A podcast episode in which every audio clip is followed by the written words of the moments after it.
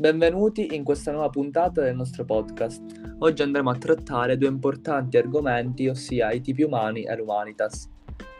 Plauto e Terenzio si affidano quindi, come abbiamo già detto nella puntata precedente, al grande Menandro, dal quale traggono ispirazione per la realizzazione delle loro opere. Si può però notare come questi affrontino diversamente alcune caratteristiche, analizzando situazioni e personaggi in modo differente.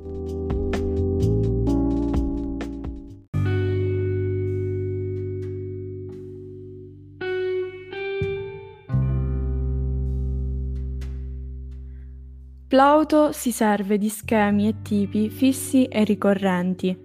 Non era l'interesse principale di Plauto variare carattere e personalità, introdurre una specifica psicologia dei personaggi, caratteristiche che neanche per il pubblico contavano molto.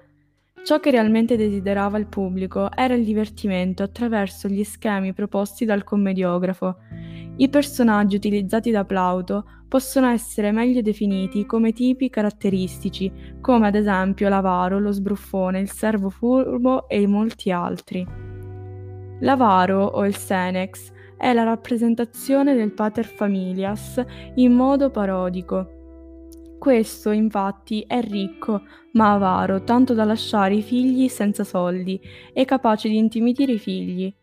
Viene ritratto a volte mentre eh, viene perseguitato dalla moglie, mentre altre come Senex Amans, ovvero colui che si innamora di qualche ragazza arrivando anche a gareggiare con il figlio.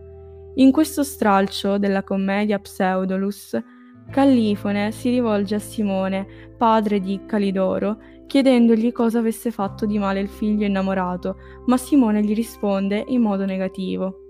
Callifone tu dici di no. A cosa serve? Allora tu, da giovane, non dovevi fare lo stesso. Un padre deve essere perfetto se vuole che suo figlio sia migliore di quello che era lui. Tutto quello che hai combinato tu, fra guai e scandali, si poteva distribuirlo al popolo, un pezzo per ciascuno, e ne avanzava. E adesso fai le meraviglie perché tuo figlio Patrizia il giovane viene ben descritto nella commedia della Cistellaria, in cui il protagonista, Alcesimarco, è perdutamente innamorato e l'amore rende deboli. In questo caso, infatti, vengono esposti i tormenti che porta l'amore giovanile. Sono sbattuto, straziato, agitato, tormentato, girato e rigirato nella ruota dell'amore. Sventurato mi sento venir meno sono trascinato, portato qua e là, in ogni direzione, lacerato e fatto a pezzi. A tal punto ho i pensieri nebbiosi nell'animo. Dove sono? Là non sono. Dove non sono? Là è il mio animo. Così io provo tutti i tipi di personalità. Ciò che mi piace, quello subito dopo oramai non mi piace più.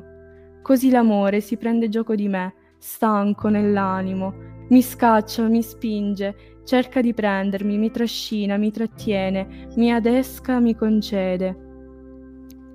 Il servo diviene il simbolo della forbizia. Il servo diviene simbolo della forbizia. Grazie a delle strategie e intrighi riesce a risolvere varie situazioni con lo scopo di aiutare il proprio padrone nelle avventure amorose e di tirarlo fuori dai guai.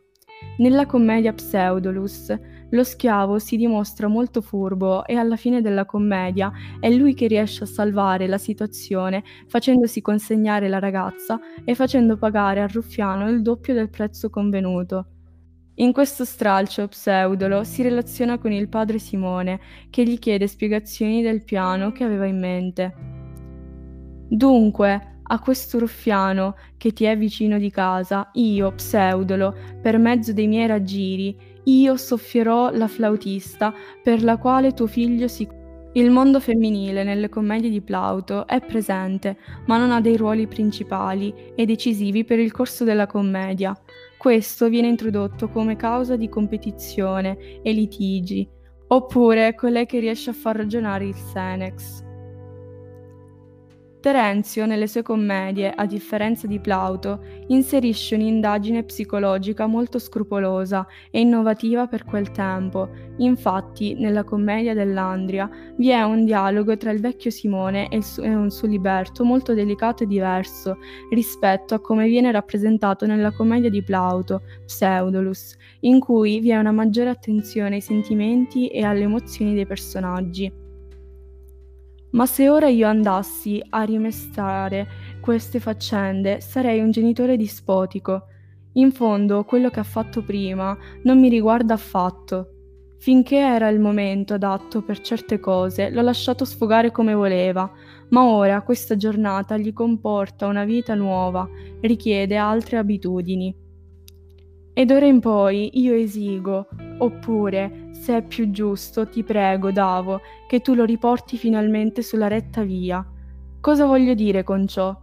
Tutti coloro che hanno una relazione amorosa si sottopongono malvolentieri al gioco delle nozze. Così dicono. Se poi uno, per affari del genere, si è preso un cattivo consigliere ed ha l'animo già malato, finisce quasi sempre per fare le scelte peggiori. Per Ercole, non ti capisco. Ah no? No, io sono Davo, mica Edipo. Presente è anche la progressiva maturazione e presa di coscienza dei personaggi, che implica quindi un cambiamento, un movimento, un crescere e approfondire attraverso il viaggio, dal quale alla fine si traggono molti insegnamenti. La relazione tra padre e figlio viene totalmente rivista da Terenzio. Nell'Euton Timoriumenos, il padre, si esercita l'autorità consentita dalle leggi, ovvero quella di decidere sul matrimonio del figlio, ma successivamente si rende conto di essere stato troppo severo con il figlio e si pente, e dopo aver dimostrato più umanità e dolcezza, entrambi si riconciliano. E perché? Già che devo sposarmi, ce l'ho io una che mi va a genio, più o meno. Ora sì che mi piaci, figlio. È la figlia di Arconide, quella là. A me va benissimo. Padre, resta solo una cosa. Che cosa? Siro, vorrei che gli perdonassi. L'ha fatto per me. Eh sia. Un'altra idea di Terenzio presente è quella di una diversa educazione per i figli, come nella commedia d'Elfe, in cui il rapporto tra padre e figlio è più intimo e vero. L'educazione rigida è spesso la causa della violenza e immaturità dei figli, mentre quella dolce porta a sviluppare una personalità onesta e gentile. La figura femminile assume una notevole importanza nelle commedie di Terenzio. A differenza delle commedie di Plauto, questa dimostra sentimenti ed emozioni, anche in ruoli considerati antagonisti. Nella commedia dell'Ecchiora, la suocera recita così. Ma non è facile difendersi, non è, tanto sono convinti loro, che ogni suocera sia un mostro. Ma io non sono un mostro, l'ho tenuta mia nuora, come se fosse uscita dal mio grembo, e non riesco a capire perché mi stia capitando tutto questo. E sì, non vedo l'ora che mio figlio faccia ritorno a casa.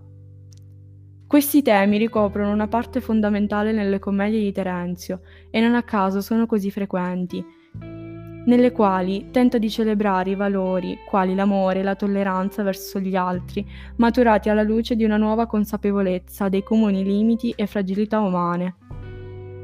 L'Humanitas sta alla base della vita fin dai tempi di Roma. Il più delle volte, però, sembriamo diffidare di questo concetto, incapaci di vedere l'altro davvero come uomo. Homo sum, umani nihil a me alienum puto. Terenzio, euton timorumenos. Ed è proprio con Terenzio l'incipit più eclatante del concetto di humanitas, destinato a durare nei secoli, ricercato da ogni uomo, ma forse mai veramente ritrovato da nessuno. Il commediografo, infatti, applicava l'humanitas romana nelle sue pagliate, semplicemente vedendo ciò che c'è di veramente umano in ogni uomo. Tutti quegli aspetti diversi e differenziati, che non possono essere ripetuti in migliaia di sfumature distinte, abbandonano la banalità di un pubblico romano attaccato al comico amante dei soliti tradizionali personaggi con le solite banali fattezze. dotati di quel solito e ripetitivo destino di essere privi di una morale, ovvero privi della loro umana diversità. Terenzio cerca di eliminare ogni stereotipo da una società apparentemente ignorante del diverso, del cambiamento, della complessità dell'uomo. Cerca di dare un'umanitas spiccata ad ogni loro massa, trascendendo dal senso del comico e superando gli stessi canoni dei romani. Perché chi ci ha mai dettato dei canoni secondo cui si può classificare qualcuno come alienum se non gli uomini stessi?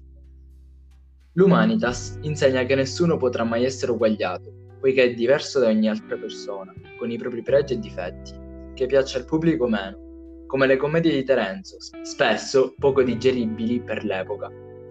E sono proprio queste diversità che proseguono l'idea di Humanitas a mandare avanti tutt'oggi il mondo Ogni guerra, ogni battaglia, ogni offesa e persino ogni piccolo litigio derivano dalla negazione dello stesso concetto, l'orgoglio. Un orgoglio che, nei casi più estremi, ma non sporadici, può tramontare in nazionalismo. La mancanza di humanitas è quindi alla base di ogni conflitto della nostra storia recente, per l'incapacità di rispettare l'uomo nelle ali res, ma soprattutto di accettare l'uomo in noi stessi, la propria fallibilità, la propria imperfezione. Quando i romani uscivano da teatro e si avviavano verso le domus, si sentivano più leggeri, in pace con il proprio ego interiore, perché, grazie al riso donato da personaggi in tratti simili a loro, imparavano ad accettare quel relativismo etico nei confronti delle popolazioni che conquistavano. Imparavano cioè ad accettare se stessi e, solo con quest'ultimo passaggio, sovrastavano con l'orgoglio che caratterizza ogni uomo con una moralità che, nel corso degli anni, è stata persa e ritrovata più volte, ma mai compresa definitivamente. Forse gli esseri umani non hanno mai abbandonato questo aspetto, perché ciascuno stenta a lasciar perdere il proprio orgoglio, perché è una proprietà intrinseca di ogni individuo e, ahimè, non possiamo nemmeno vivere dimenticando questo tratto distintivo che ci deriva dalla preistoria. Solo la bellezza e la diversità di qualcosa che non potremmo mai toccare con mano, fino in fondo e capire veramente, ci spinge a ricercare, a diffidare dall'omologazione che negli ultimi decenni ha preso il sopravvento nella nostra vita, a causa della quale gli uomini sono più preoccupati di piacere agli altri piuttosto che a se stessi. Eppure, secondo il detto di Terenzio, tutto ciò che è umano non dovrebbe essere estraneo a noi. Non possiamo pensare di vivere in un mondo perfetto e conforme alle tendenze di ogni epoca, ne è esempio recentissimo quello che sta succedendo in Israele, dove i medici, per il 30% arabi, cercano di curare persone affette dal coronavirus, indipendentemente dalla loro nazionalità e dalle rivalità tra i due paesi, arabi e israeliani. Una dottoressa, infatti, afferma: Io guardo le persone da curare e basta, che sembra essere l'equivalente moderno di ciò che Terenzio disse più di duemila anni fa. Spinti dall'Humanitas, questi medici stanno vedendo nei loro rivali delle vite umane bisognose di ciò che ad ognuno aspetta come diritto di nascita, salvare la propria vita. Proprio loro ci insegnano, spesso anche solo con piccoli gesti, che nelle situazioni più complicate il nostro senso di solidarietà cresce vertiginosamente e siamo capaci di vedere nell'altro, anche se così differente, noi stessi.